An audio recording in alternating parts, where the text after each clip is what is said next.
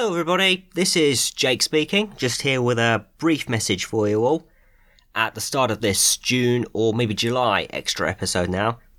Because it's fair to say that we've had some delays in terms of events with this one in particular. So, I guess starting off, we've had the usual array of technical issues. We've been suffering from low recording levels in places.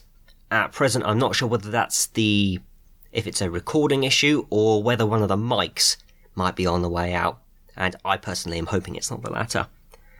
So, obviously, we've done what we can to clean that up, patch it as best we can. But I'm not able to say at this particular point in time how well we've done, because some of that work is still yet to happen at the time of recording. So, if it's quiet in places, a thousand apologies for that. So, on the regards to new equipment, actually, that's still something we're looking at working on, but there's some stuff that happens that needs to happen in the department first. So it's still in the pipeline, hopefully. And we've had the issue of both executive producers being away in the second half of June.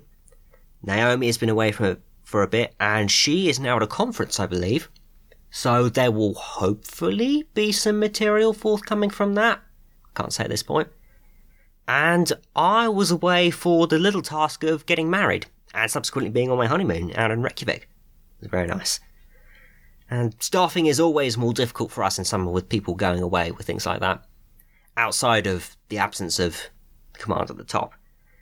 So, thank you once again for your patience, and we now return to our previously scheduled June, or perhaps July, extra episode 2018.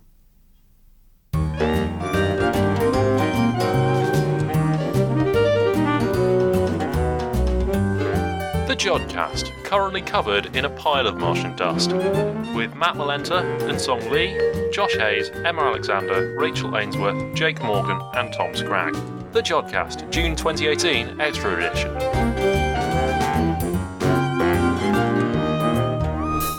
Hello, and welcome to the Jodcast. I'm Josh, and joining me in the studio are Emma and Rachel. Hello. Hello. Hi. In the show this time, Song Lee and Matt Malenta answer your astronomical questions. And we interview Dr. Anna Watts about thermonuclear bursts and exotic matter on neutron stars. But first, before all that, Jake Morgan is talking to Ben Shaw in this month's JodBite. Hello, I'm Jake, and I am lucky enough to be joined today by one of our Jodcast veterans, Ben Shaw. yeah, I don't know about lucky, but yeah, here I am. It's quite weird being on this side of the mic. Yeah. Um, Have you ever been interviewed before? I'm no. guessing no. I've done Ask an Astronomer, mm. but I've never done an actual interview. Um, yeah, so I'm, those of you who recognise my voice may remember myself and Charlie were Jake's predecessors. Effectively, we ran the Jodcast for two years. Although I have to say, you're doing a much better job. This will go out on the 15th, whereas ours almost never did. I don't know, Ben. I, I wouldn't want to tempt fate like that. well, you're recording this on the 8th. Yes, we are. We would have recorded this on the 14th. Oh. so just purely from a logistics point of view, you're doing a way better job than we did. So there you go. Uh, well, well, we'll see what happens. Yeah. I'm, I'm still not comfortable enough to make promises at this stage. but at the moment, on the 8th when we're recording this, we can live in hope. Indeed. That's all we can do. Yeah. Okay, so we've got you here for a JodBite today, Ben, because you have had a paper out recently. Yes, I have. That's my nth paper. I can't remember what number it is. Um, but I'm, I'm, a fourth year PhD student. Um, I'm about to undergo the horror of my PhD Viva, which is the oral exam where you defend everything you've done in the last four years. Um, and one of the things we did, um, so I'm interested, I'm a pulsar astronomer. I'm interested in um, pulse. Well, pulsars are kind of famed as these accurate clocks. And if you look at a pulsar, you've got a pretty much perfect clock in the sky, which isn't really true. Most pulsars are actually pretty rubbish clocks, actually. In order to turn them into good clocks, we need to understand why they're bad clocks. And I work on trying to understand those bad clocks as much as I can.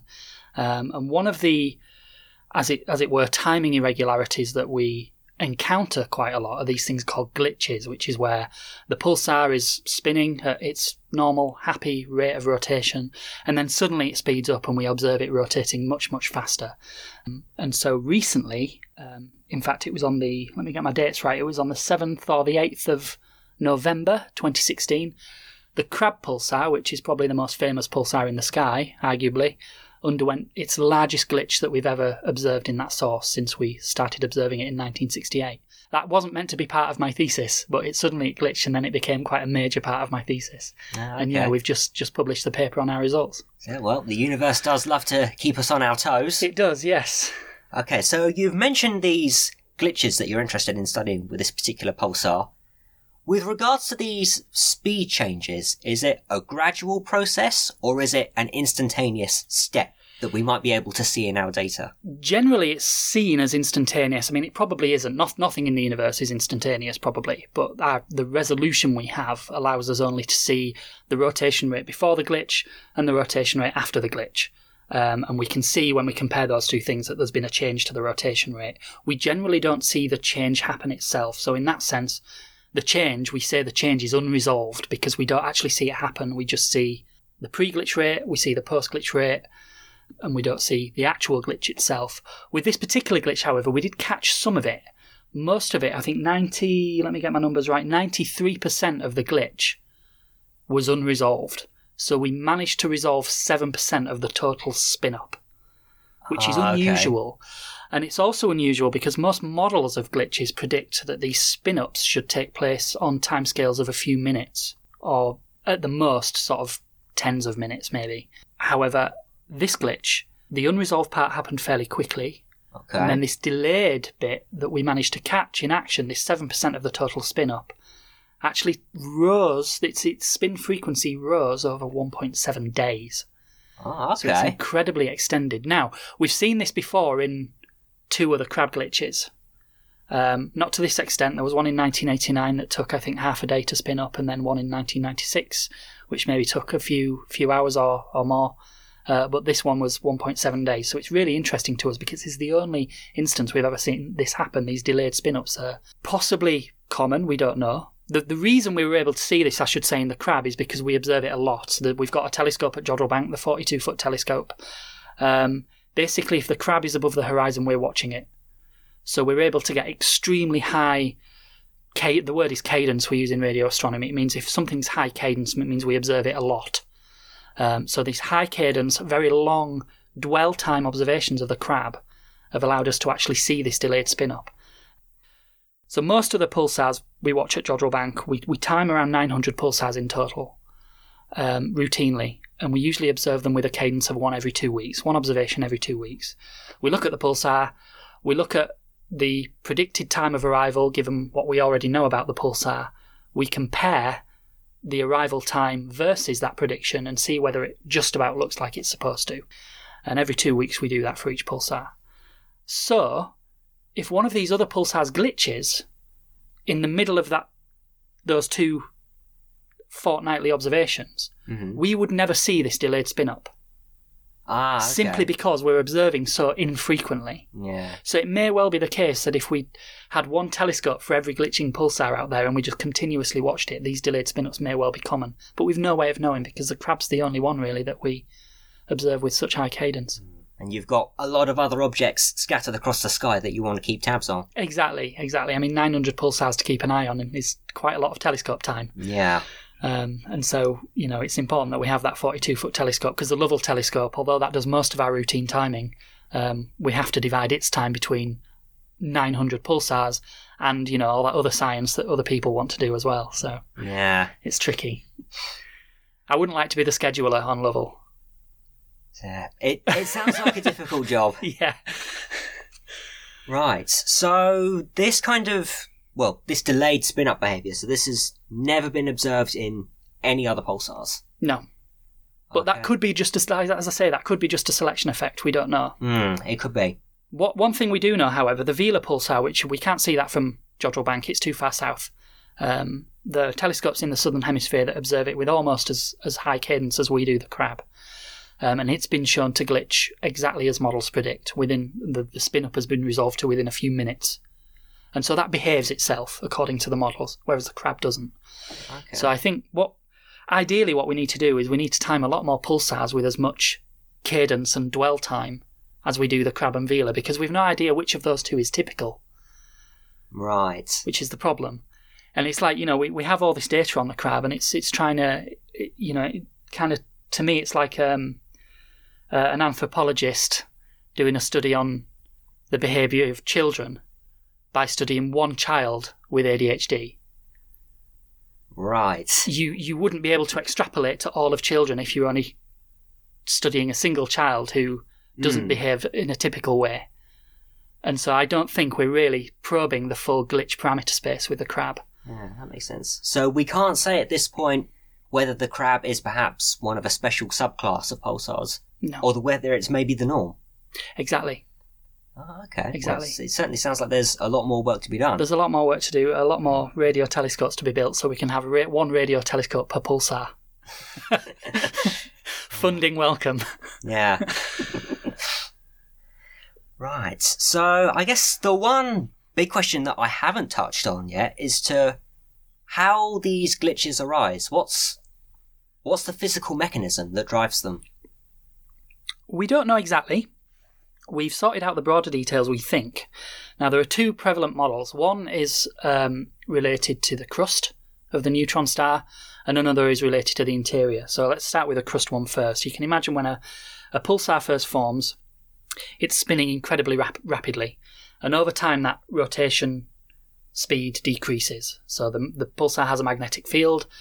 The rotation of that magnetic field has a braking effect on the pulsar. If you spin a magnetic field, you create an electric field, and that electric field opposes the rotation of the spinning magnetic field, and so gradually your pulsar slows down. Ah, okay. I'm desperately clinging on to undergrad electromagnetics at this point. I'm having to revise all my undergrad electromagnetism to pass Ah. this Viva next week. Um, and so gradually, you can imagine, you know, if you extrapolate back in time to when the pulsar was born, its rotation rate was incredibly rapid. Now, if you look at the Earth and the way the Earth spins, if you draw a line from equator to equator straight through the centre of the Earth, and then you draw another line from pole to pole, you'll find that the line from equator to equator is longer. And that's because the Earth is kind of a squashed ball yeah. and that's because it's rotating, it's spinning. The angular momentum makes it kind of almost bow out in the what we call centripetal force. Um, and of course, when a pulsar is born, it's spinning at ridiculously high speeds. Um, How high is ridiculously high?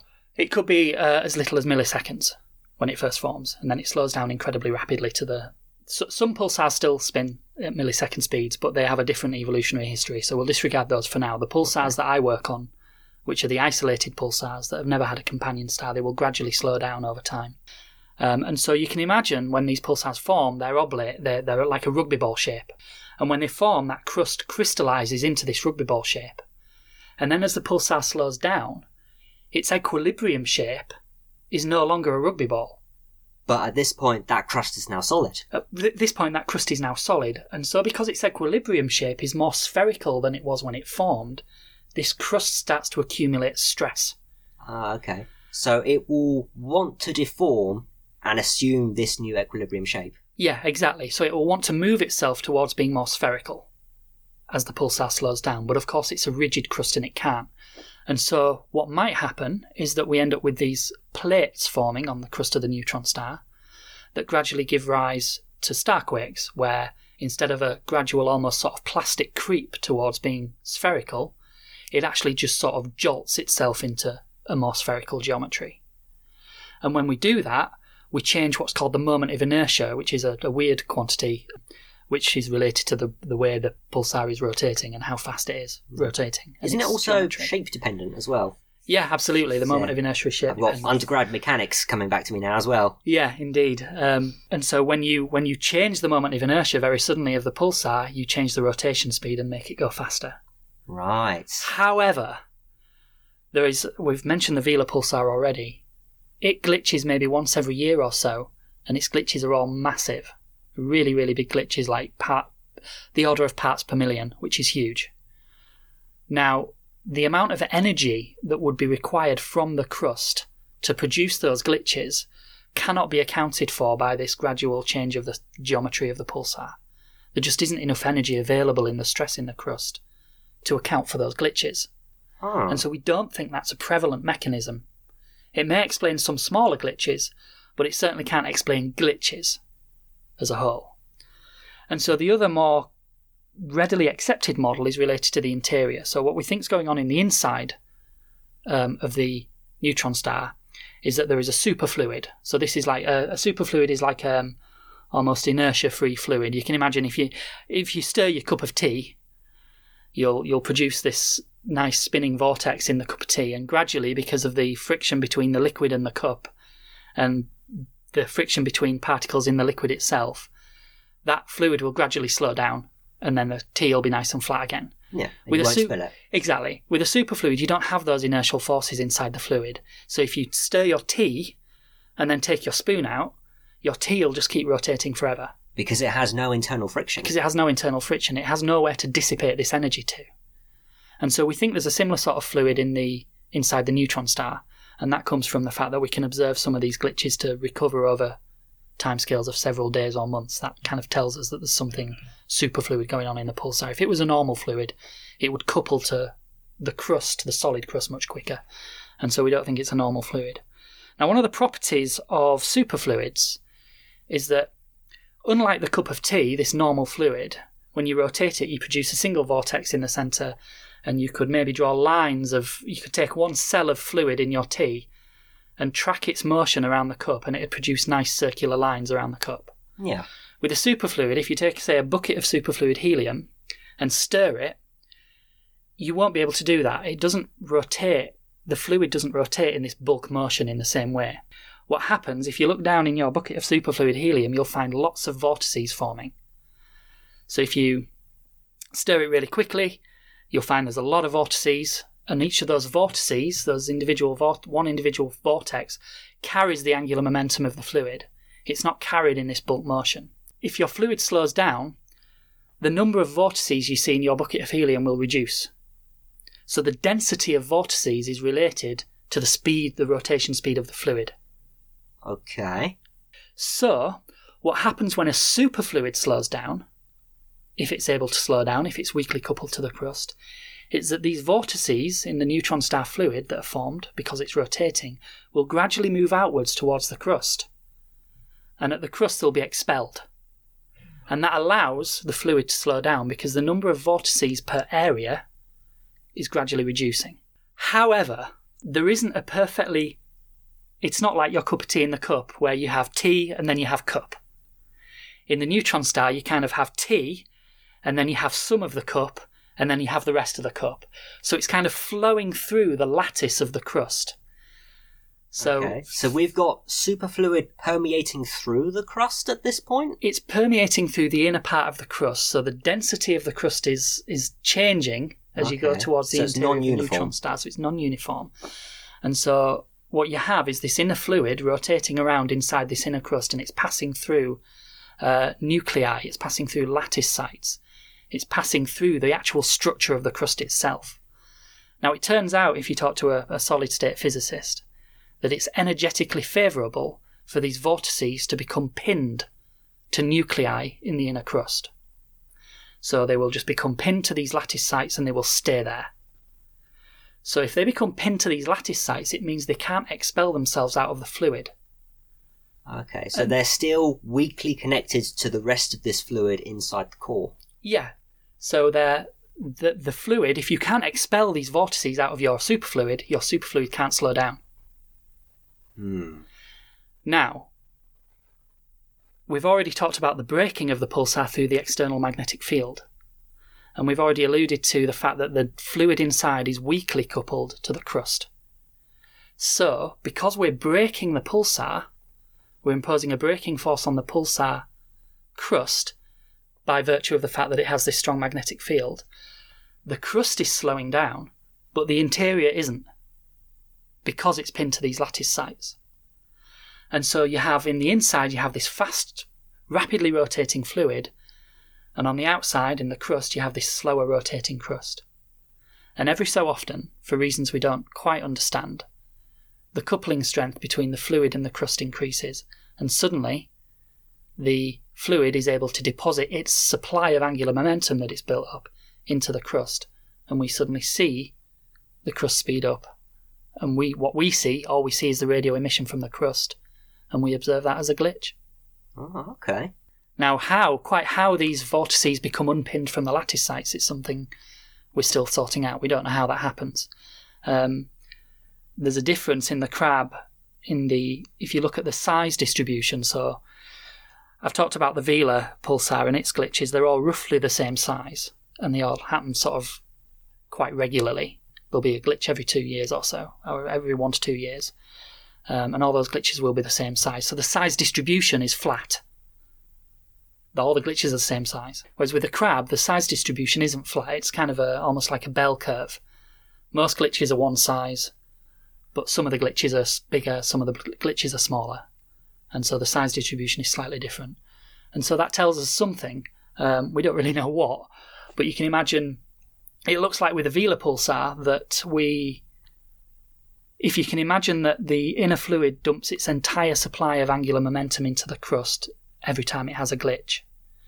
So now you have a, a depletion of angular momentum in the superfluid at a glitch, and then over time that superfluid builds back up its supply of angular momentum as the crust slows down, but the fluid doesn't. And then you get to a particular critical lag between the rotation of the fluid and the rotation of the crust, and then you trigger a glitch. So it's a threshold effect. Right. But with pulsars like the crab, it doesn't seem like that's the case because we have glitches of all different sizes. And so there's probably no particular threshold effect going on. But what we think might be happening is this uh, thing called an avalanche process, where one vorte- vortex might become unpinned from its lattice site, and then it will uh, interact with other vortices that are pinned to their lattice sites and free them because they're only weakly coupled to these lattice sites. And so if you give it a little jolt with a nearby vortex, if one vortex becomes unpinned, and that gives a little jolt to a nearby vortex, and then that vortex becomes unpinned, and gives a little jolt to another nearby vortex, you end up with this sort of avalanche of vortices suddenly becoming unpinned, um, being able to expel themselves from the fluid and causing an increase to the rotation of the crust. But that doesn't seem like a threshold effect, purely because we don't see the crab exhibit glitches that are all the same size. So there's probably something else going on. So it looks like possibly there's a different mechanism probably to do with a superfluid, but there's a different trigger mechanism for glitches in Vela pulse, Vela-like pulsars and crab-like pulsars. We don't know what the difference is. Oh. Well, I'm pretty convinced that there is a difference now from everything you've just told me. Uh, one thing we did notice in our paper, though, um, which you can read on the arXiv if you want. I think I I wrote it, so it should be pretty understandable. I hope. I'm sure we Um, can track down a link to it somewhere to put in the show Um, notes. One thing we did notice is there seems to be a correlation between the size of the glitch. We, we looked at the history of crab glitches, and other people have done this as well. Uh, and this particular large glitch happened after a very long period where there were no glitches. So, so we thought that's interesting. I think there was something like 2,189 days since the last glitch. Oh, okay. That's the longest period of time since we discovered the crab that it has gone without a glitch. So that led us to think, well, let's have a look at some other glitches and see how long it was since their last glitches. And it turns out there's a weak but very positive correlation between the size of a glitch and the time since the last glitch.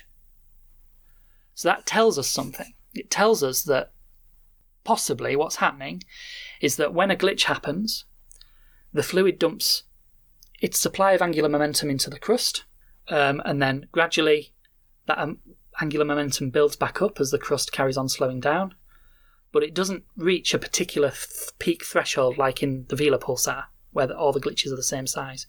Instead, it seems to trigger at random points in this lag.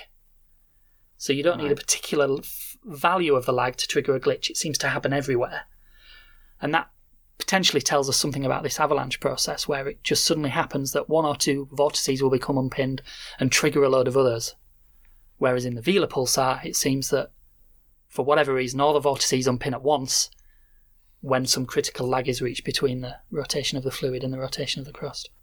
Yeah. It strikes me as being analogous to sort of novae events, Hmm. where you're building up to some critical mass. You then have that release of energy, producing an event with a certain magnitude.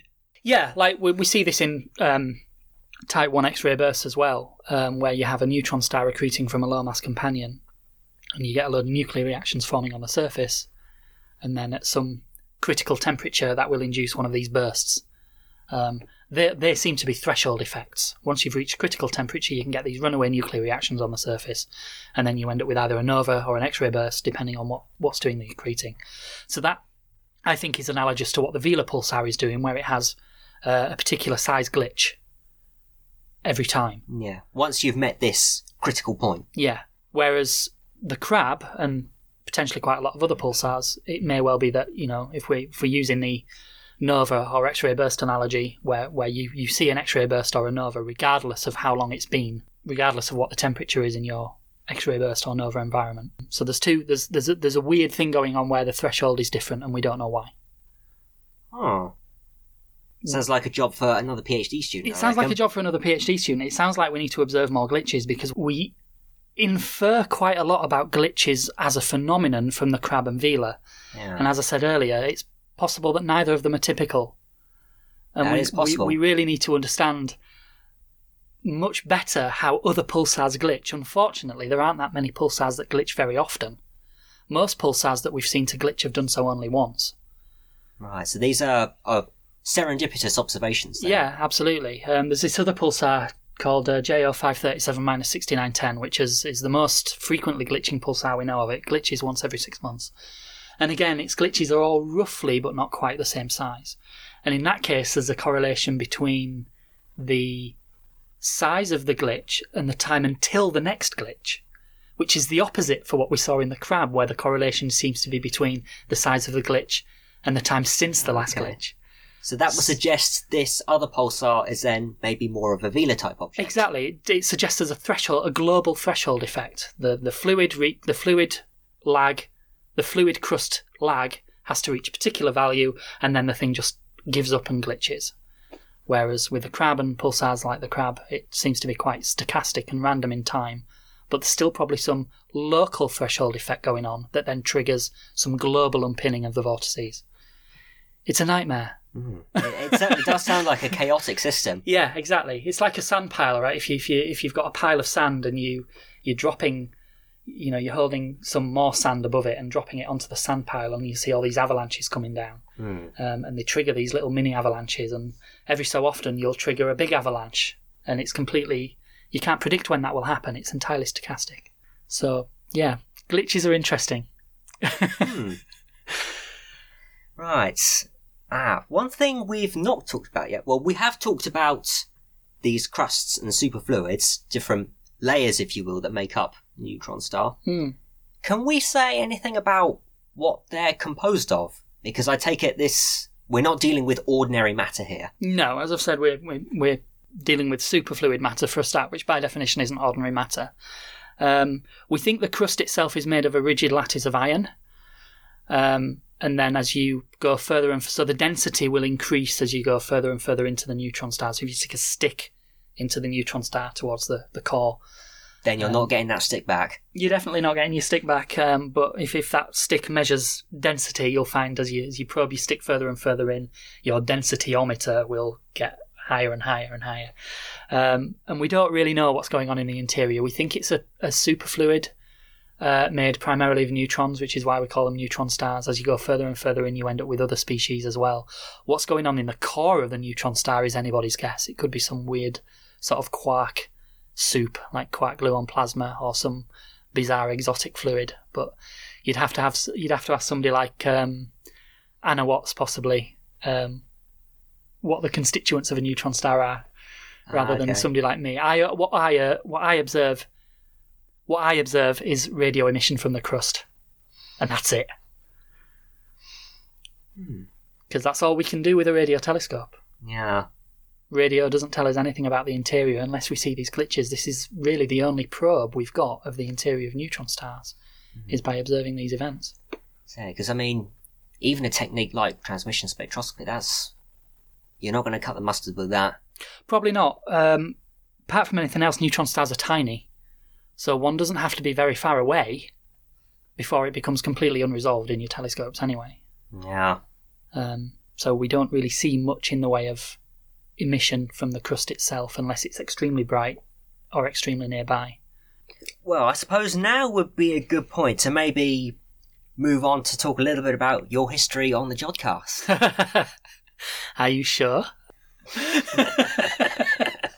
I'm tempted to say how bad can it be, but I know that's a terrible idea. Pretty much all of our shows went out about 10 days late on average, but yeah. Um, yeah, I ran the Jodcast before you did with Charlie. Well, people still enjoyed the content. I hope so. I hope Yeah. so. I thought we did a good job. I reckon you did a good job. Yeah, yeah. We weren't particularly um, punctual, as it were, but it got done eventually. Um, and of course, we had Jodcast Live as well, which we, we organised, which was fantastic. That's probably as as stuff I've done on the Jodcast goes. That has to be my favourite day of them all because it was just amazing. So that's your top moment. That's my top moment. Is uh, when we got it because we really didn't know what it looked like. We had it planned with military precision, and I was having this nightmare all day of what happens if nobody turns up. and then we were just about set up, um, and then um, Sophia, who works at the Jodrell Bank Discovery Centre, came in and said, "There's a massive queue of people outside waiting to come in." I was like, "What? Brilliant! Yes, they're here." Because the tickets were free, and you know people have lives and s- things come up, and you think, well, Oh yeah. let's you know assume because the ticket's free, people might not necessarily prioritise coming because there's no wasted money element. But it was amazing; everybody did, and it was it was fantastic. I don't think we had many no shows. It was great. Um, so yeah, I was sad to give it up, but I'm glad to have given it up to people who obviously care about it. So uh, And you have the time to care about it as well. yeah, indeed, um, yeah, that will change. Mean, yeah. what what year are you in now? Um. So I'm coming towards the end of my second year now. Okay, and are you hoping to be done by the end of your third, Um. or will you be hanging around a bit longer? Well, I'm on a three and a half year program, so okay. So yeah. For me, it's a question of how much data, if any, we're able to get from telescopes around the world. Sure. So yeah, because at the moment, the suite we've got access to at the moment has had a whole litany of technical problems. Mhm. We've had one that was frozen in half a meter of ice. We've got one with a Wow. broken shutter. Okay. So yeah, the the Liverpool telescope they've been having a, a rough time this season in their 2018 B call, Right. dealing with the extreme weather out there. Yeah. This is the problem with optical astronomy, I guess. Is it optical Liverpool? Yes. Yeah. Um, you have to have telescopes in these really weird sites, whereas you can plonk a radio telescope anywhere. There's no people, pretty much. And it doesn't matter. Um, but yeah, I, I gather you'll probably be wanting to hand over the Jodcast in maybe a year's time then or so. Something like that. Yeah, probably something like that, I But yeah, imagine. prepare for problems. I mean, I was on a three-year problem. Problem. it was a three-year problem. I was on a three-year program, not a three and a half year program, and Oh, I'm coming towards the end of my fourth year, and I'm still here. Mm. So, um, I haven't been paid for nearly a year. Yeah, that's not good. so it's a wonder I'm not sleeping in uh, under my desk in my office. Um, but I'll be here for a bit longer actually. So hopefully after my Viva, I'll be able to get involved in the Jodcast a bit more. I have a postdoc here. oh, Um, right. So I'll be working on um, something quite interesting actually. I'll be working jointly with the European Space Agency, Okay. um, and what we're trying to do is establish a pulsar timescale. By, as I said right at the beginning of this interview, you can use some pulsars as clocks, but not most of them. We're hoping to use some of our best timers, the, the pulsars that behave themselves the most, to basically steer an atomic clock. Because currently, our GPS satellites have clocks on board.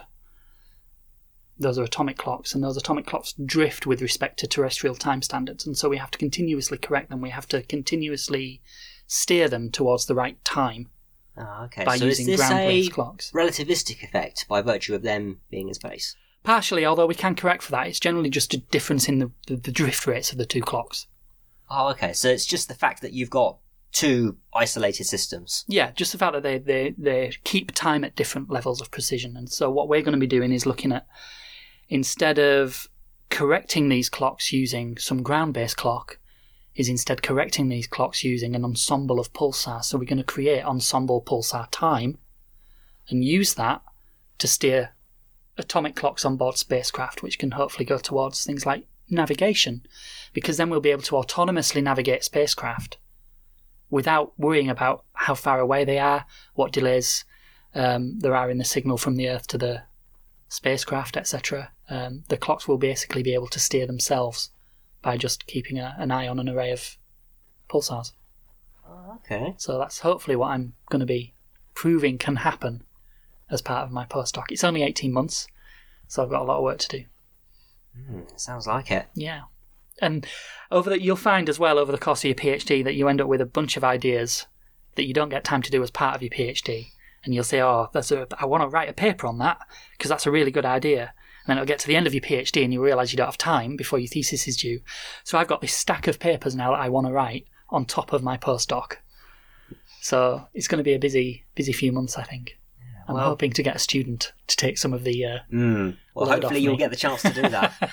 Yeah, indeed. So it's going to be a busy, busy 18 months, but hopefully it'll be a fun one. Hmm. Well, I'm sure that all of our listeners will wish you the very best of luck with that. Thank you very much. Uh, s- I guess that seems like a good place to leave it, really. Excellent. Okay, so, Ben, thank you very much for your time. Thanks very much, Jake. Thanks for that, Jake.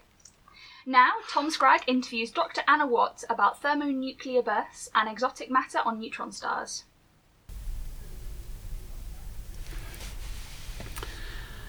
I'm Tom Scragg and I'm here today with Dr. Anna Watts from the University of Amsterdam. So, welcome and thanks for agreeing to talk to us today. You're welcome. It's nice to be here. Let's start relatively gently. Can you tell us a little bit about yourself and what your research interests are? Sure. So I'm an associate professor at the University of Amsterdam in the Netherlands. Uh, my interest is in neutron stars that explode. Um, I work on both thermonuclear explosions on neutron stars, which is a very well observed phenomenon but still has lots of interesting mysteries for us to solve. Um, and I also work on magnetic explosions, kind of similar to solar flares, but occurring on neutron stars. I'm interested in the astrophysics of how the explosions occur, because explosions are fun. And I'm also interested in using the explosions. One of the things we want to do is to peer deep inside the neutron star and understand the dense matter nuclear physics that happens inside, and we can use the explosions to do that. Okay, that sounds really interesting. I'm, I'm intrigued and I'm looking forward to your talk later today because that's, that's kind of my interest area as well. Um, but neutron stars exploding. Now, does the whole star explode or just a part of it or an explosion on it or what happens? So it's just for the thermonuclear explosion case, it's just the surface layers. Um, so a neutron star has a kind of a, a dense nuclear matter core and then a solid crust about one to two kilometers thick. Now, on top of that crust, you can build up an ocean of material. So neutron stars have oceans, but you should never go surfing on them um, because they tend to be made of things like hydrogen and helium, which in many cases they are pulling essentially from a companion star. So they're sitting next to some poor unfortunate star who's having its material pulled into the gravitational field of the neutron star, and that material is settling down on the surface, and it makes a lovely hydrogen helium ocean. Hydrogen and helium, when you put it on the surface of a neutron star, it's hot and it's dense, and it undergoes thermonuclear burning, which is why you don't want to go surfing or swimming in these things. Sometimes that hydrogen and helium is, is nice and well behaved and it just settles gradually down and gradually gets incorporated into the crust. Um, but sometimes those thermonuclear reactions can be extremely unstable. And so what we see is the whole ocean layer of the star actually exploding, and that gives us a bright burst of X rays, which we can go and observe with space telescopes. Okay, interesting.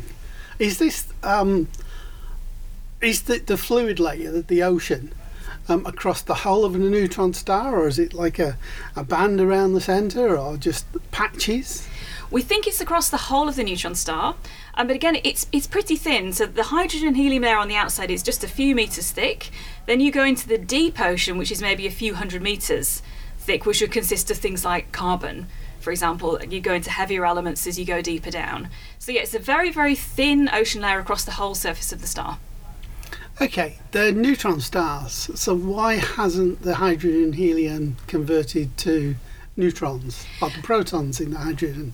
So it will do as it goes deeper and deeper down. So basically, as you pour more material onto the star, the hydrogen burns to helium, the helium burns to carbon, um, the carbon then processes to heavier elements. It gradually gets incorporated into the neutron star crust, becomes more and more neutron rich, and then as material goes down through the crust and gets pushed down, basically, eventually it will dissolve into a kind of neutron and proton fluid. So that happens in the interior of the star, but these outermost layers are quite low density. So it hasn't quite got to the stage yet where that could happen. Right, okay. And this is part of the accretion process, presumably, in a binary system? Yeah, that's right. So we see well over 100 stars that have these kind of thermonuclear explosions, so all accreting neutron stars. Can you give us an idea of how big these explosions are? I mean, numbers of hydrogen bombs, or is that just a, a, a, a silly question? uh, no, so we'd be talking about, gosh, a factor of maybe 10 to the 17 or so larger than a hydrogen bomb. Wow, okay. Pretty yep. big. Yep, that's fortunate it's on the star and Yes. not anywhere else. okay, how do you observe them then? Right, so they basically because they're very, very hot, these explosions, we see them via bursts of X rays. So you have to use space telescopes. Fortunately for our health on Earth, we, we don't get X rays directly through the Earth's atmosphere. It's kind of frustrating for astronomers, um, but it's much better for us as people that this doesn't happen. Um, so we have to send telescopes into space to do that. Um, so we have to launch them. Um, so we tend to see these sort of with X ray or perhaps with gamma ray space telescopes. Right, I, I see from the notes I've got, because I went on the web and had a look, um, that you, you you are involved, you have been involved with quite a few space te- space-based teles- telescopes. I'll start that again. I see from the notes I, I've taken from the, the web that you have been involved with quite a few space-based telescopes. Are you still involved? Is that an ongoing thing? Is was that a deliberate choice? It was. So I, I started my, my PhD research working in, in pure theory, um, computing things for gravitational wave observations. So that was my background, gravitational wave physics. Um, I then moved to NASA, to the Goddard Space Flight Center, uh, and my research had been on you know, vibrations of neutron stars, different types of oscillations they could happen. And there were interesting observations in the X ray during thermonuclear explosions of potential ocean waves developing in the neutron star. So, whilst I was at NASA Goddard, I kind of branched off into X ray astronomy. And I worked very much at that time with data from the Rossi X ray Timing Explorer. Um, so, this was a mission that launched in 1996, started operating at the very, very start of 1996, uh, ran for about 15 years in total, actually deorbited about a month ago. Finally, it stopped operation a long time before that, Right. um, but finally crashed back down to Earth. So, we, we shed a little tear for it then. Um, so I, I trained to use data from the Rossi X-ray Timing Explorer and to try and understand what we were observing. So that was a, diversion into X-ray astronomy. Um, I then carried on doing more work on. It was nice to have data to work on. At that stage, the gravitational wave observations had not come along, um, so I started then to work on, on gamma ray space telescope data as well for magnetic explosions. Um, and then I got a chance to do something rather different, which is that a, a large group of scientists, so based initially primarily in Europe, have started to think about what the next generation of X ray space telescopes should look like. What should be the successor to the Rossi X ray Timing Explorer? Now, when you start planning a, a future space mission, you're talking about decades of timescale. Mm-hmm. Basically, you have to come up with all the technology that you want to work, you have to make your science case nice and strong, and then you have to win a launch slot. And that is extremely difficult to do because everyone wants to send things into space, and rockets are expensive. So I was asked, trying to think when it was now, gosh, probably about 2011 or 12 or so, of would I get involved in helping to develop the science case for one of these future space telescopes? And the reason I was asked was because I'd worked on theoretical modelling, um, I had some interest in nuclear physics, and also I'd worked with the X ray data, so I had a kind of crossover between different fields. And I think I was told at the time it wouldn't be that much work, but it would be very interesting. It's certainly been interesting. It's been an awful lot of work. That was a complete lie. Um, so I started working with a large consortium of people trying to make a science case for a, a large area space telescope, uh, about a factor of 20 larger than the Rossi X ray Timing Explorer. Um, and that was a mission called LOFT, the Large Observatory for X ray Timing Okay. um, competed for one of the European Space Agency launch slots. Um, didn't win, unfortunately, but that's the way of space missions. You you propose and you propose again and you propose again. Um, our missions have now modified slightly, and now I'm involved in two potential missions. Um, one is the Enhanced X-ray Timing Polarimetry mission. That's a joint mission between the Chinese Space Agency and European astronomers as well. Um, and that, if successful, would launch in the mid 2020s. So we're working on the mission concept for that. Um, the other one is STROBE-X, which is a, a mission uh, which is a NASA probe study. Um, Okay. That would launch kind of around 2030 if it's selected. So we're still working on these ideas for a very large X-ray space telescope, um, trying to work out what science we want to do, what science we can do, and how do we make the best case for being given a rocket to put it on. Right, okay. It sounds like a lot of politics, among other things. It is. Is. bureaucracy. It's it's interesting because it's not just the pure science anymore. It's understanding the technology. Yep. It's talking to engineers. It's international relations. You know, you cannot make such an expensive mission without talking to other countries and figuring out different procedures.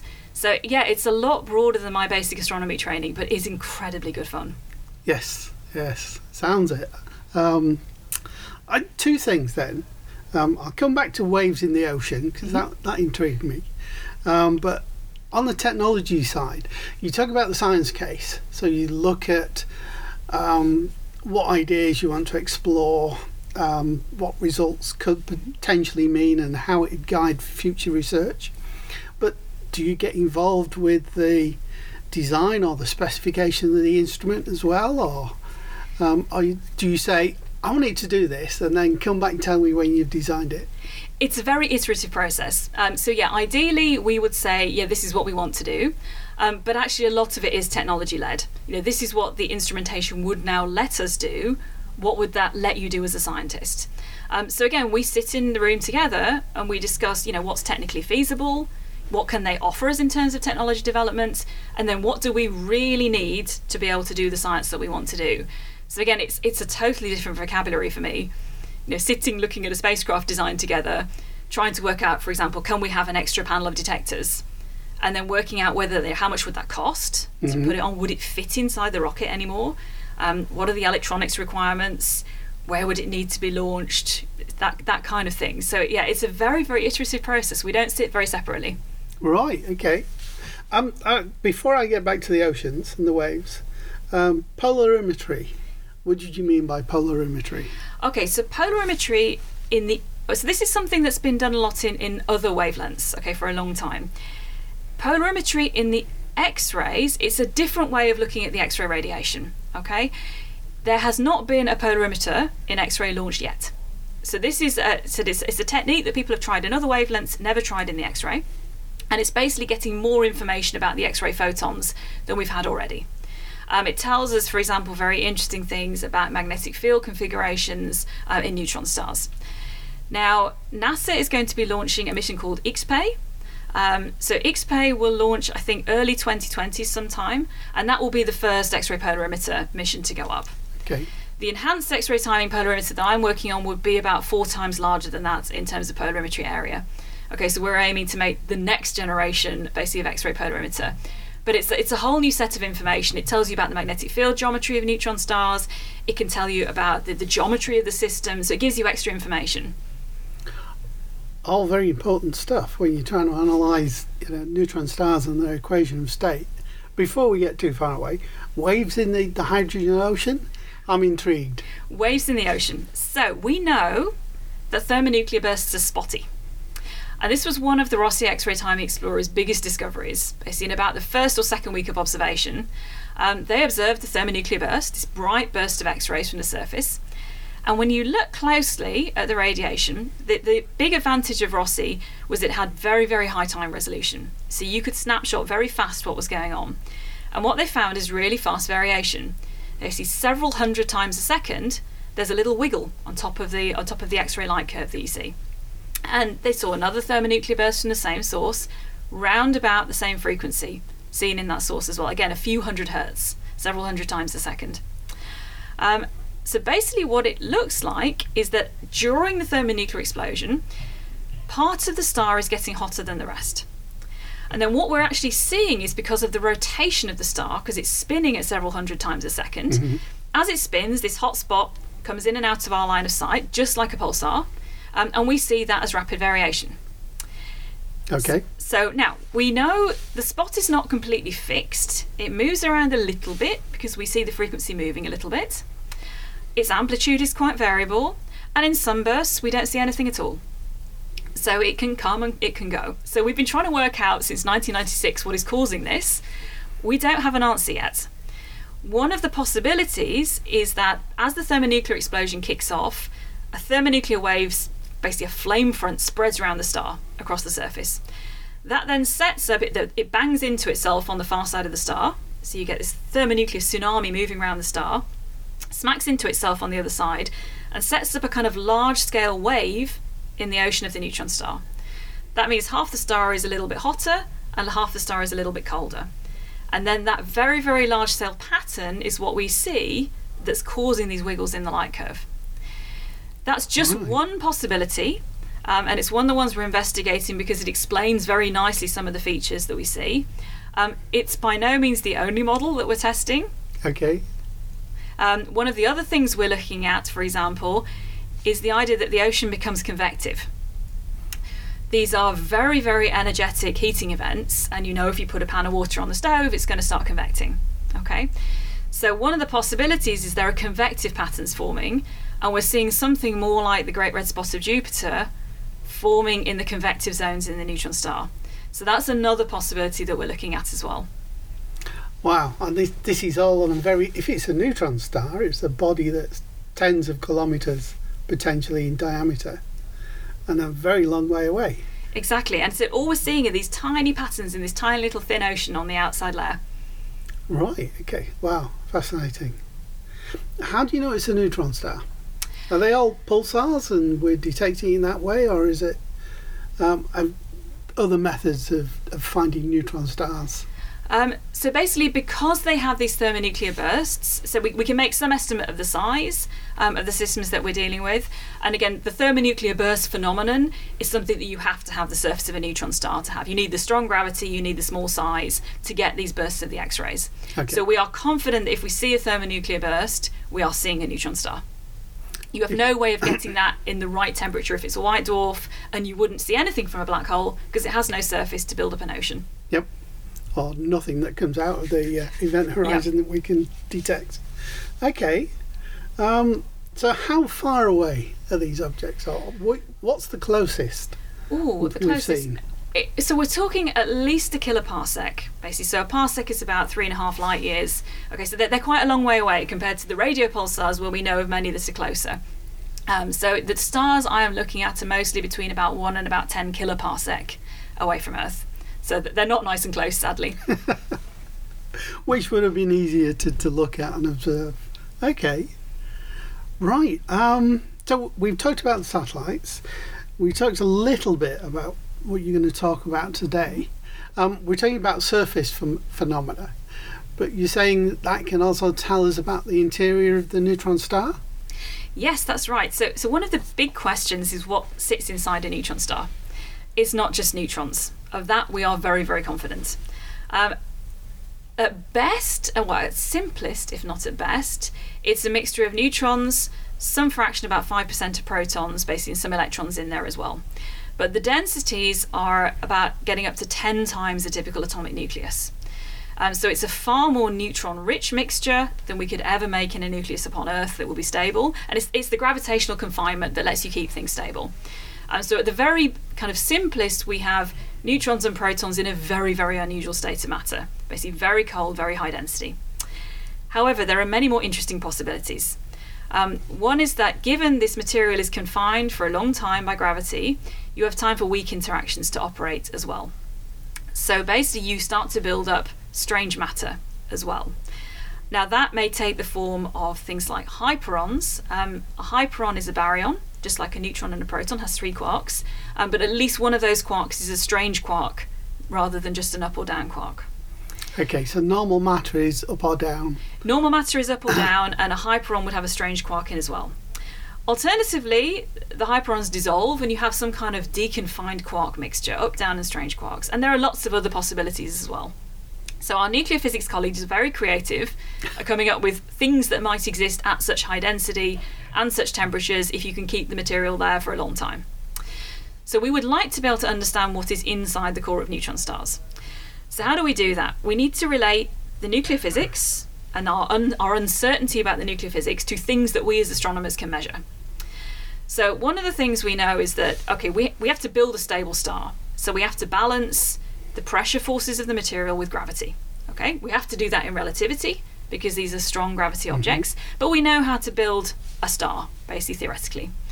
Um, so I can take my nuclear physics model and I can make a prediction, for example, for the, the mass and the radius of the star for a certain central density. So I can map my, my nuclear physics equations to perhaps a mass radius relationship that I expect. So then you think, okay, I, I have some prediction for what the mass and the radius of this thing would be. So I need some way of measuring, you know, the mass and the radius of the star. The radiation that we see from the surface basically is coming from the deep deep inside the gravitational potential well of the neutron star. As it comes towards us, it's affected by relativity. Okay. Basically, it's got to escape from the gravitational potential well. So you have gravitational redshift, which depends on things like the mass and the radius. Um, it's going to be affected by the spin of the star. They're rotating several hundred times a second. That's an appreciable fraction of the speed of light. So we have special relativistic effects in there as well. So basically, if I take relativity as we understand it, and I say, all right, I have a spot of some kind on the surface of the star. So assuming I know what's going on on the surface, I can basically make a prediction for what I would see given a certain mass and radius, basically as a distant observer. And that is what we're trying to do. Basically, we're trying to sh- take the information from the hotspots, basically that we see on the surface, and we're trying to map that back to gain information about the mass and radius, for example, of the star, of the gravitational field, and then we're trying to use that to learn about the nuclear physics inside. So we are using relativity as a tool. Basically, it's a beautiful Okay. theory, but it's also a very useful thing. Yep. Yeah. Wow. Interesting. Um, one thing that's just occurred to me. Um, things, something seismologists do, for example, is to use explosions on the surface to explore um, the interior of the of the Earth or of the, the body they're looking at. Is this a similar sort of concept? Can you can you do the same kind of thing? So, in principle, yes. Um, so there was a lot of excitement. In fact, actually, probably the last time I did the Jodcast, which is you know at least over a decade ago, was the idea that we'd seen for the first time seismic vibrations from a neutron star. Um, this is on a, a different type of neutron star, one that's not accreting, uh, a very very highly magnetic class of neutron stars called magnetars. We know they have very very large magnetic flares that we see in the gamma ray. Um, quite rare, the very largest events, but you also see smaller ones, just as you see smaller earthquakes. And for the first time, so about 2004 5, there was a giant flare, very, very large magnetic explosion at the end of 2004 from a magnetar. And for the first time in, in the light curve of that event, EM people saw high frequency vibrations. And the easiest interpretation that we could come up with was that this magnetic explosion basically was setting the whole star vibrating. And we were seeing Okay. Several different harmonics of the neutron star vibrating. And there was a lot of excitement from myself and my collaborators at the time that we could use this to figure out the composition inside. It's turned out to be much more complicated than we thought. The nuclear physics is important, but because what we're seeing is a magnetic field phenomenon, um, and these are strongly magnetized neutron stars, it turns out the magnetic field has a very large effect on the dynamics as well. Okay. Yep. We have very little idea what the magnetic field configuration of these stars is. And again, what you would see depends quite strongly on what you assume for the magnetic field. So I think right now it's telling us something very interesting, but isolating out what the nuclear physics is telling us compared to what the magnetic field physics is telling us has been very, very challenging to do. Anna, well, thank you very much for an interesting discussion today, and thanks again for taking the time to come and talk to us. I hope we see you again in Manchester very soon. Thanks for that, Tom. Now we come to the part of the show where we fit in all the bits that don't quite fit anywhere else. The odds and ends. So we are starting with Emma this week, who I think has an update on some massive news from a while back. Yeah, so you might remember that back in October it was officially announced that LIGO had detected a gravitational wave um, a couple of months previously in, in the August of last year, and excitingly, an electromagnetic counterpart was also detected. So, just to give people a refresher on LIGO, seeing as it has been a while since it was in the news, um, it's a gravitational wave detector, and gravitational waves can be thought of as ripples in the fabric of spacetime, and these result from the acceleration of some massive astronomical body. We've had theories of these waves for over a century. Um, they were first proposed by someone called Henri Poincaré in 1905, and Albert Einstein's 1916 theory of general relativity also predicted them. But up until recently, we had no way of testing to see if they actually existed um, until LIGO came along. And I'd say came along, it was um, the work of many people over many years, as is the case for most scientific instruments. Um, so yeah, LIGO stands for the Laser Interferometer Gravitational Wave Observatory, and it consists of two L-shaped interferometers in the USA. And they fire lasers down each arm of the L, um, which are two and a half miles long, and they bounce them off a mirror on each end and time how long it takes for the lasers to come back. And with the lasers travelling at the speed of light, um, this timing can measure the lengths of the arms. Um, and through that, you can detect these gravitational waves, these ripples in space time. Um, and even when LIGO is teamed up with Virgo, which is a similar setup in Italy, it's very difficult to pinpoint the direction from which a gravitational wave has come from. So even though we've detected around a dozen gravitational waves so far, we don't know where they've come from necessarily, other than a reasonably large patch on the sky. It's like half the sky. I think you can you can just about say Yeah, it's it- it- like or, or like it's like one of the quarters of a he- like half a hemisphere. Yeah, there's there's some di- there's diagrams that you can make which show the, the likelihood of it being in a particular area of sky, but um, you know previously it's, it's been far too large to be able to pinpoint where these possibly could be coming from, um, and until uh, last August, um, because a humongous effort um, globally from astronomers meant that as well as detecting gravitational waves, um, they also managed to detect a, an electromagnetic counterpart. So that's light from all over the electromagnetic spectrum. So visible light, um, as well as gamma rays, radio waves, uh, all, all across the spectrum. So we had a precise location, um, and this was an elliptical galaxy 140 million light years away. It's, it's quite That's far. yeah. that's how. So in in terms of how far away that is compared to say Andromeda, like is it like is it's is it outside of a galaxy? Let's we're just gonna have some lift music here while Emma googles. Well, I, I don't know how far away the Andromeda galaxy is. Uh, you're an astronomer. You should It's two and know. half million light years away. Okay. So is it is it within our galaxy? Uh, no, no. So the, it, it's originating from um, a galaxy 140 million light years away.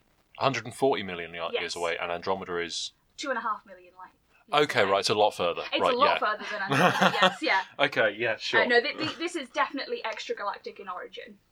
So yeah, so that was some of the big news um, out of last year. I would argue that it was one of the most significant astronomical discoveries of 2017. Um, but the thing with science is it doesn't just stop. People have been monitoring this um, this event and the location of this event um, ever since we observed it um, last year.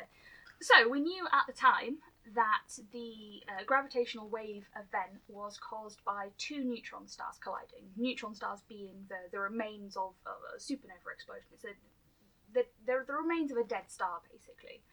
And so we knew that these two neutron stars collided, and it left behind a remnant that was around two and a half times the mass of the sun, which left a bit of an open question. Is this object that has been left a really big neutron star? Um, if it is, it would be the largest neutron star that we know of. Or did it turn into a black hole? And if that was the case, that's also exciting because that would mean that it is the smallest black hole that we know of. Um, so, how do you tell the difference between a black hole neutron star?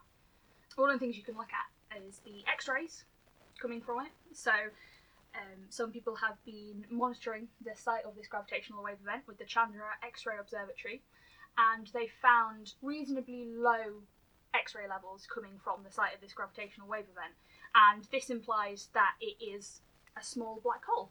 So, we still need to monitor it. I say we, as as is the case, but I, it's not actually me that's doing this. It's some other astronomers. Um, so pe- people are still monitoring it, but at the moment, it's looking likely that it, this is the smallest black hole that we know of, which I think is pretty cool. That- but but as with a lot of science, it is still ongoing. So watch this space. So you're looking for X-rays from a black hole. Yes.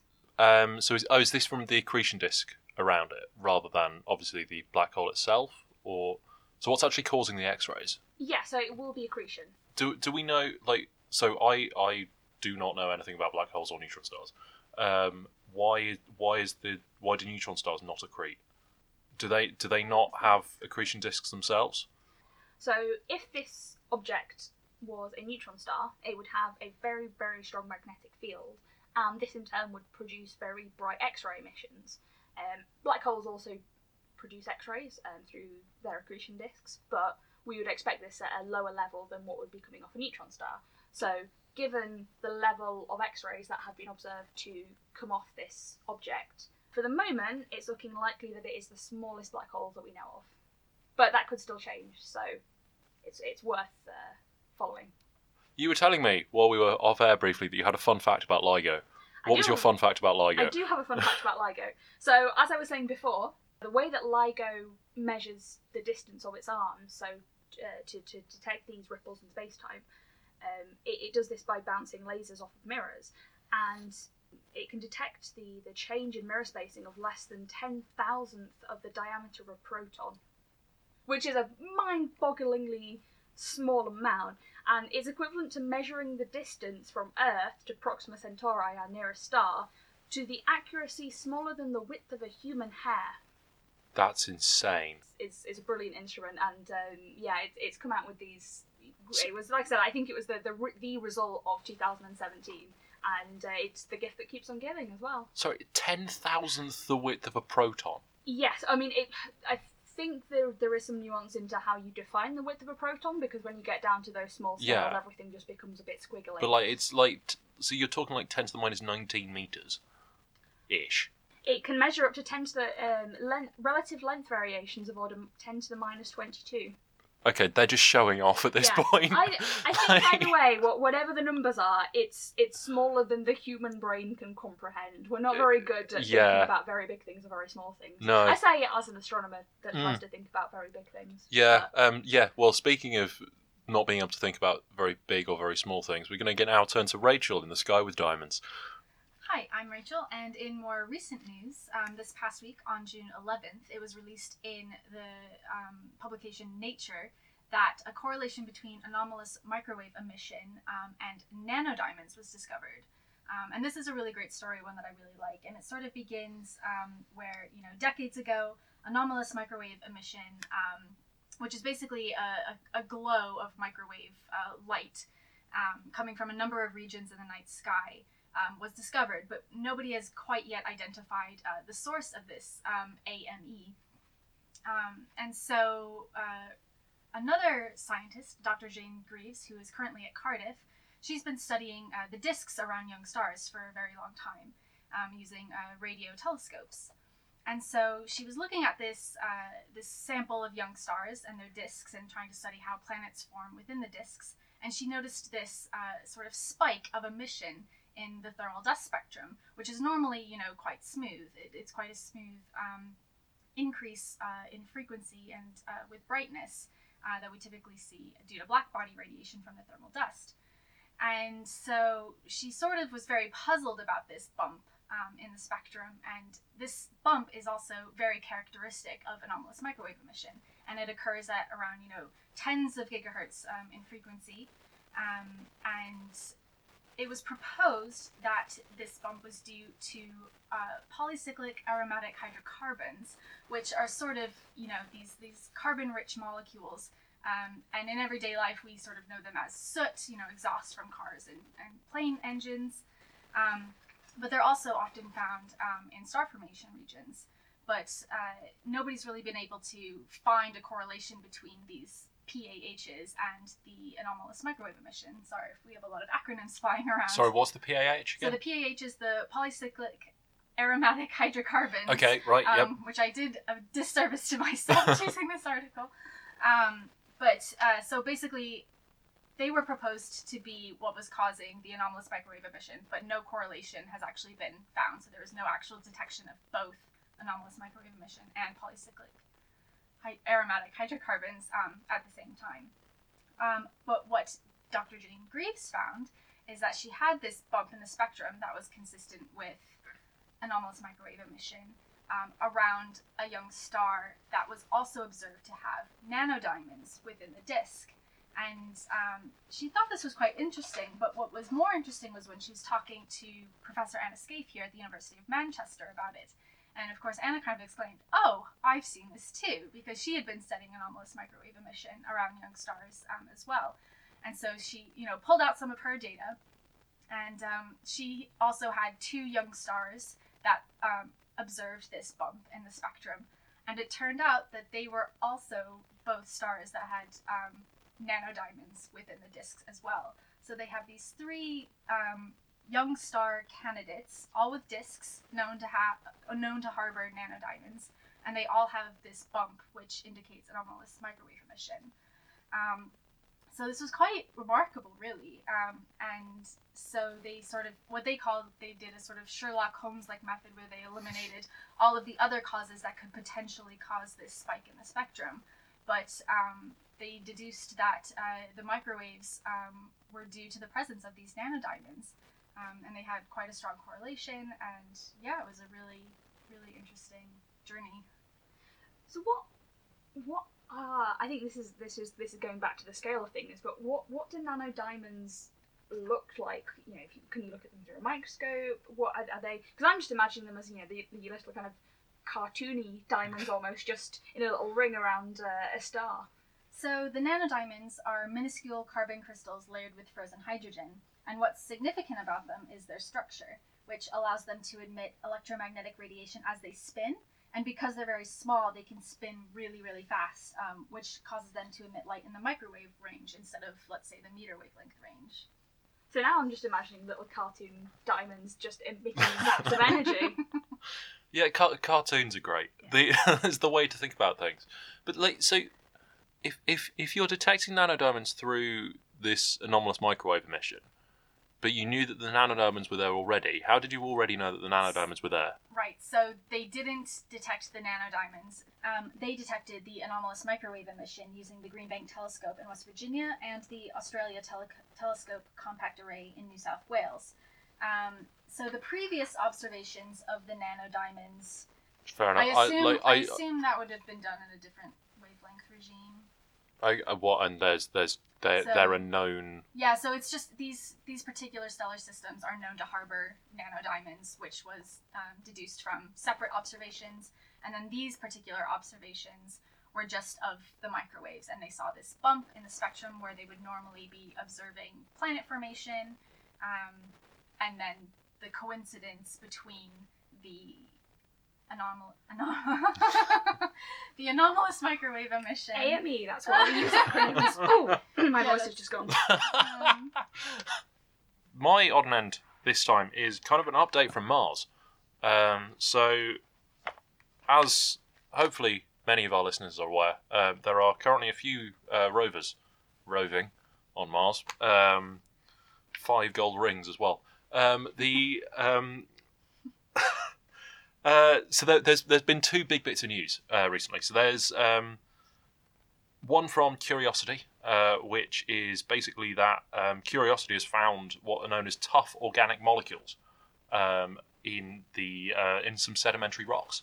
So this is um, organic molecules, so containing carbon, hydrogen, oxygen, nitrogen, um, and these are known as organic, but they aren't necessarily indicative of life. I should, at this point, right at the top, say we have not found life on Mars. Um, but it could be a sign that there could be life on Mars, but it's all very hypothetical at this point. Um, could have harbored life in the past. could have harbored life in the past, um, and actually that's looking more likely um, to be an explanation for it because there is um, so Curiosity in, is in uh, like basically lives in what's known as Gale Crater, um, which is just a large region. It's a large crater um, on Mars, and there is a small, I say small, there is an old lake bed in there um, that was a water lake, and it's done analysis of these of the rocks and the soil around there, uh, and found that actually at, at one point in time, Gale Crater, that lake, um, held all the ingredients needed for life. So the chemical building blocks. It also had an energy source of like the sun and like possibly thermal heating, but tectonics is dead on Mars, so we don't really know when that particularly stopped. But that area has these organic molecules in it, which is really cool. That's really exciting. Um, but there's also like I, I was reading into this, and there's actually it, it, there that announcement kind of overshadowed another one. So there were two science papers released um, as of so we're recording this on the fifteenth, fourteenth of June, um, and um, the like so I think it was a couple of days back that um, two papers got released. Uh, one got jumped on by everyone, and one kind of has still been reported on, and it's looking at uh, the levels of methane in the atmosphere. Um, so Mars still has an atmosphere, but um, it's much much thinner, um, which is part of the problem that I will come onto for opportunity in a minute. But um, so Mars's atmosphere has a level of methane that actually goes through a cyclical pattern. Uh, so a cycle of um, during summer it increases, and um, during the winter it decreases, and there's no real known mechanism for why this is happening. It's basically the the um, the, the way that it's described is as the planet breathing, um, which I think is kind of a an interesting way of putting it because methane could very well be given off by something living. So just to clarify, this is this is a yearly cycle. This is a yearly cycle, so Could it, could it not be to do with the polar caps melting It and could- refreezing? It could be to do with the polar caps melting and refreezing. Jennifer Eigenbrode is the um, lead author on this paper, and she um, the the main um, the the the best model that they have for these fluctuations is that there is the methane is coming from deep underground in Mars, uh, and it's basically making its way to the surface through pores, fissures, cracks in the rock, um, and then basically when it's cold in winter, the methane sticks to the rocks and doesn't sort of it doesn't travel as well. Uh, and then when it's warm, it just sort of flows out. So you get more in summer. Um, and Jennifer Eigenbrode's um, sort of quote about this um, is that actually the um, the methane and the organic material could be related. Um, so they're re- they're released as separate papers and they're they are treated separately, but they could be very much related. Um, and so you might have organic material at depth, um, which is going through sort of processes uh, such as decay. Um, if you have like organic matter and you let it decay, it turns into methane. Or there could be, for that sort of thing to happen, you quite often need organisms um, to actually process this stuff. Um, so detritivores, things that just kind of dec- bacteria type things that help decay stuff. So actually, there, there could be potentially some form of life deep underground in Mars. We don't know at this point. We found very exciting signs. We haven't found life. I will stress that again. Not not yeah not not Yeah. to um, uh, what's the word um, Dampen. dampen your odd and end a bit, but it does feel like we get a story about life on Mars, or potential Hmm. life on Mars, or something that can be vaguely linked to life on Mars at, least every few months. Yeah, but like most of those are look at this photo. There might be a face. Like Some of them. What, what kind of uh, news places are you looking at, Josh? I just BBC like Yeah. slow news days. Yeah. Did you have another happy story to tell us about the yes, rovers? yes, I had a very very happy story to tell you about the rovers. So uh, Curiosity's sister, um, older sister, uh, Opportunity, um, is uh, has been on Mars now for about fifteen years. Uh, and is currently in the stage of going from being on Mars to being slightly under Mars, um, as there is a massive dust storm uh, currently going on. So the like I say, we're recording this on the 14th of June. Um, on the 2nd of June, this was first seen, um, and it was kind of about the size of North America, which is pretty big. Um, and since then, um, it is uh, it has grown to the size of Asia. It's currently covering about a quarter of Mars, um, and Opportunity is slap bang in the middle of it. Um, Opportunity has gone completely to sleep at this point. They've lost contact with it. So Opportunity has a um, a fail-safe mechanism basically when because it's solar powered. Curiosity doesn't suffer from this because it has a little nuclear battery, but Opportunity is solar powered, and when it doesn't have enough light, it shuts down everything except for a clock that wakes it up periodically to check how much power it has to see if it can actually get up and move again. Um, and yeah, so the the pictures, the last pictures that were sent by uh, by Opportunity before we lost everything or lost contact with it rather, um, show the sky of Mars turning from the sort of reddish of day to just straight up black.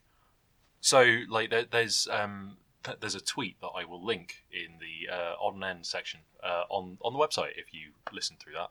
Um, but there's a tweet from Spirit and Opportunity of this this composite image of this sky slowly darkening, and then it turns into simulations because Opportunity is asleep. Uh, and actually, the um, the very very darkest image in that is uh, um, tau eight. So this is tau is just basically a measure of how opaque the atmosphere is. Um, currently, it's tau ten. Um, like so, the the darkest image on this is pretty much black. It's two more black than that. Um, if if that is a scale that anyone has any reference to over a podcast, describing pictures is always a terrible medium for this sort of thing. I'm going to move on from the pictures.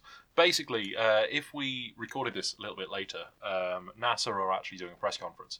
At the time of the release of this episode, we might know some more about Opportunity, um, whether or not it's been completely buried or if they've managed to get contact with it again or something like that. But um, yeah, 15 years it's been there. Um, and Spirit uh, was also another Mars rover which suffered a very similar fate, I think, fairly recently. Well, not fairly It recently. wasn't It wasn't recent. recent. It was like It seven years ago, ago, wasn't it? yeah. I you you know far more, Rachel, about um, Yeah, these it was rovers, a I think. similar. It was a similar situation. Um, Spirit also had too much dust covering her, and she just couldn't um, get enough energy from her solar panels to turn to wake back up, is how it was described. So it was Aw. quite heart crushing. there was a, a Twitter campaign going around called Free Spirit, um, hashtag Free Spirit, I should say, and. There's there's a there's a really tragic XKCD comic about Spirit as well. Yes, that one's really depressing. Yeah. Um, so I was at uh, JPL back in 2008, and that's when they were building Curiosity. So I was able to, I was actually quite lucky enough to, to watch Curiosity being born, so to say. And at the same time, Phoenix, the lander, was also at one of the poles um, uh, landing, I think, at the minute. But um, I was able to chat and hear talks from some of the Mars rover drivers, which A is hands down the coolest job title ever. Yeah. but um, when you just when you just hear how how passionate they are about these robots and like they've definitely assigned personalities to them as well and you hear them talking about it you just you really get you really get involved with the with the spirit and opportunity rovers for sure. I was um, talking to Christina Smith recently, who uh, Jodcasters may remember her voice from uh, however many years ago it was that uh, she was a Jodcaster, and uh, she she does actually work on stuff for, for Curiosity now. And uh, I, I did have a catch up with her recently, and that will hopefully go out in an interview at some point. But uh, yeah, no, I think it's definitely one of the coolest jobs to have. absolutely It's uh, the the only like the, the only other job title that I've ever found that kind of rivals Mars rover driver is planetary defense. Uh, was it planetary defense secretary, nice which is um, a job at, of someone at, again at NASA. Um, I think they deliberately go out of their way to make these job titles really cool, but it's their job to make sure that like curiosity and opportunity aren't covered in bacteria. Um, So, so that when we find organic matter, we know that it is actually from Mars. Uh, here is Insong Lee and Matt Malenta with Ask an Astronomer. Colin Stanning asked, Are there any non Newtonian fluids that could be used in neutrino detectors instead of water that would help limit the damage caused when one of the modules blow up or and so prevent the extensive damage caused by such a situation as happened recently? I'm guessing custard isn't suitable. Um, so in general, we are already using neutrino detectors that do not rely on water. Uh, one of the fairly popular methods relies on reaction with chlorine 37, where the collision with the electron neutrino results in the production of argon 37 and electron. The argon atoms are then captured and counted periodically because they are unstable in nature and because it can uh, undergo a reverse process so they can capture a free electron and become chlorine 37 again. Counting the number of remaining argon 37 atoms gives a good estimate on the number of neutrinos that had to be captured. And this type of neutrino detector had a considerable contribution to our understanding of the properties of neutrinos and the standard model itself. For example, the Homestake experiment, run in the late 60s and early 70s, detected a discrepancy between the number of predicted electron neutrinos and those that were actually detected coming from our sun. So this difference was non-negligible as only a third of the expected electron neutrinos were detected. If that rings a bell and you think it has something to do with the fact that we know that three flavors of neutrinos exist, you are correct. This was the first evidence something was not right, and it took scientists nearly three decades to confirm that neutrinos have mass and can oscillate between the three flavors, and the majority of electron neutrinos released by the sun turn into a different flavor before they manage to reach the Earth and our detectors. But now back to your original questions about water-based detectors. The detectors you are referring to generally use heavy water or normal water or add a transparent medium. They are designed to detect Cherenkov radiation, which is emitted when a charged particle moves faster than the speed of light in a particular medium. And do not confuse that with the speed of light in vacuum, c, which, as far as we know, no objects with mass can move at that or greater speed. This flash of radiation is very weak and has to be picked up by sensitive photomultiplier tubes to be detected.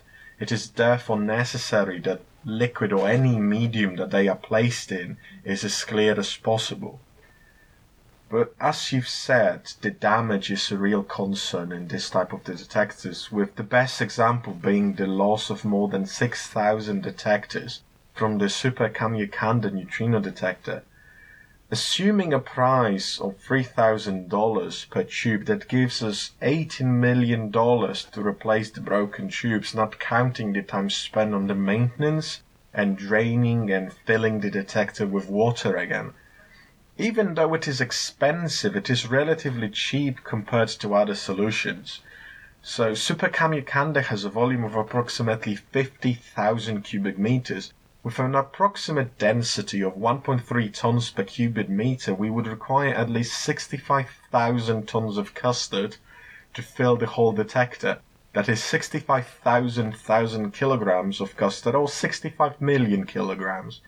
I was able to find a relatively cheap custard at about one pound per kilogram, which gives 65 million pounds to fill the entire detector with custard, which means you could replace 6,000 detectors almost four times and still have some money left.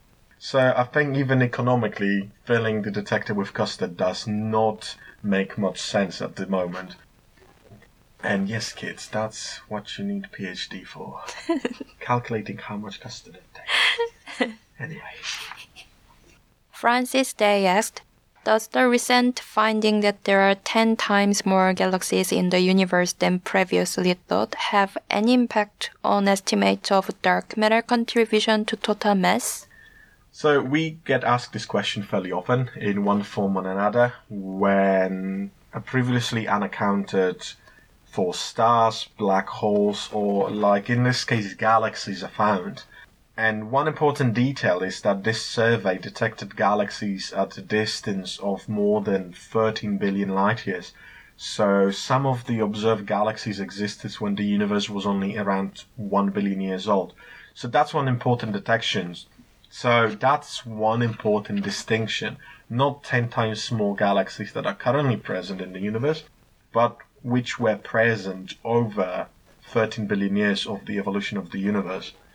The 2 trillion galaxies also they have not been observed directly but has been approximated to also account for galaxies too small or too faint to be picked up by even the longest currently available observations with the Hubble Space Telescope.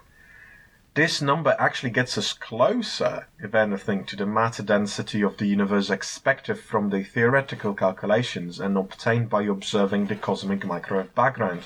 Currently, we can only see about 10% of the matter that is expected to be there in the form of stars, galaxies, and clusters. So, whenever you hear that we find new massive objects in the universe, that only increases the proportion of the ordinary matter that we can observe. And not seeing the ordinary matter is totally different from the dark matter, which we can actually observe indirectly through the interaction with the ordinary baryonic matter. We do know what the ordinary matter is. We know that it's made out of quarks, protons, neutrons, electrons, etc., etc. And we know how much we are expected to see it, and we know how much there is in the universe. But some of it is just too far or too faint for it to be observed. But cosmology tells us that there will never be enough for it to account for effects of dark matter. Simon Street asks, I was mulling things over in my mind and some doubt confirms started to creep in. Is it just me or are others worried with the degree of effort to look for or the possibility of life in the solar system or exoplanets? Well, I guess some people would be worried that there is not enough effort to look for life on other planets inside and outside our solar system. And, and they would argue that this is one of the most important outstanding questions, not only from the scientific, uh, but also from sociological, philosophical, and even religious point of view. So proper exoplanet research has been around for less than three decades since the first discovery in 1991. With just shy of 3,800 confirmed planets and another 4,500 awaiting confirmation, with the vast majority detected in the Kepler spacecraft, we are just beginning to scratch the surface of what is available. Also, in terms of our own solar system, we have truly started arriving at some conclusions about the possibility of life existing on Mars and other objects in the past, or even currently in the last couple of decades.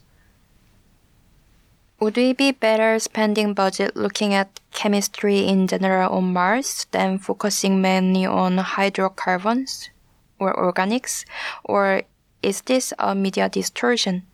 So it is partially a media distortion or not. So, for example, a Curiosity rover is equipped with spectrometers that allow scientists to probe the existence of elements and molecules beyond the organic spectrum.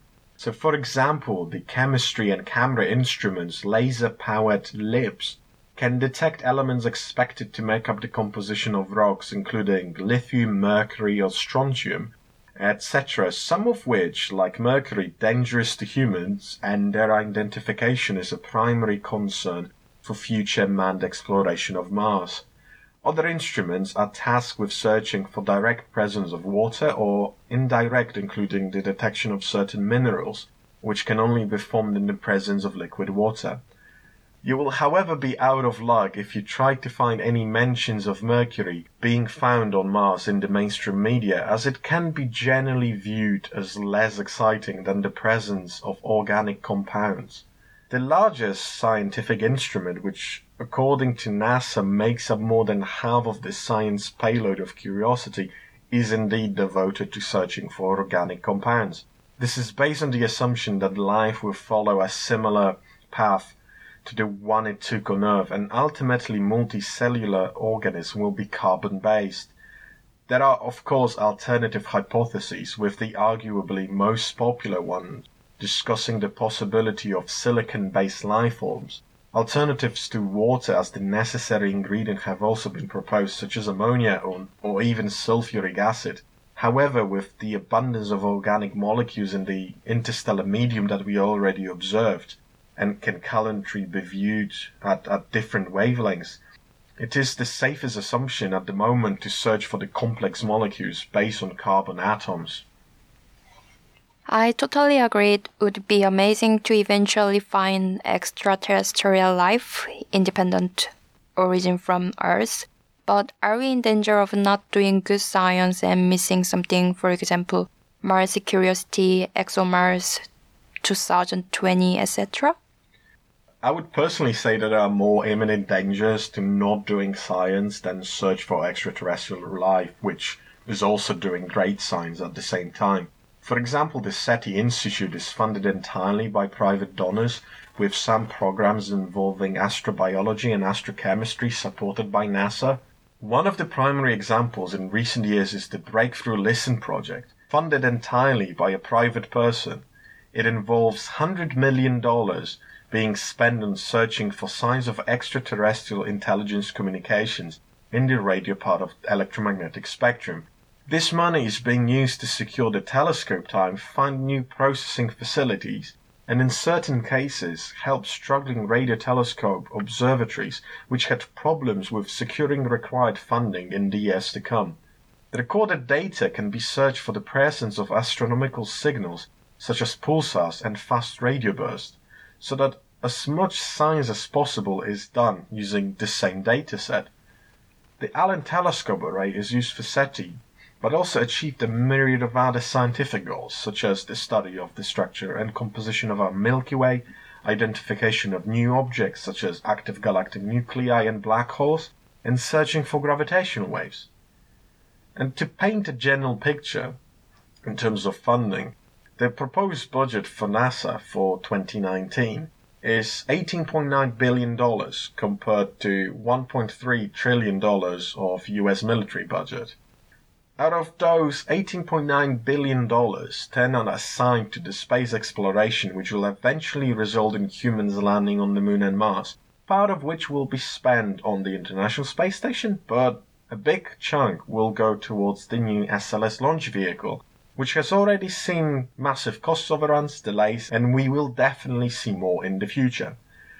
Most cuts, for example, to the Earth Science division, with the cut of around 6.5% between the 2017 and 2019 fiscal years, have been caused by certain people in power having different interests and priorities. At the same time, the planetary science budget, which is used to fund, for example, Mars 2020 mission, is expected to increase by more than $700 million between fiscal years 2017 and 2019, following a general trend of increased budget.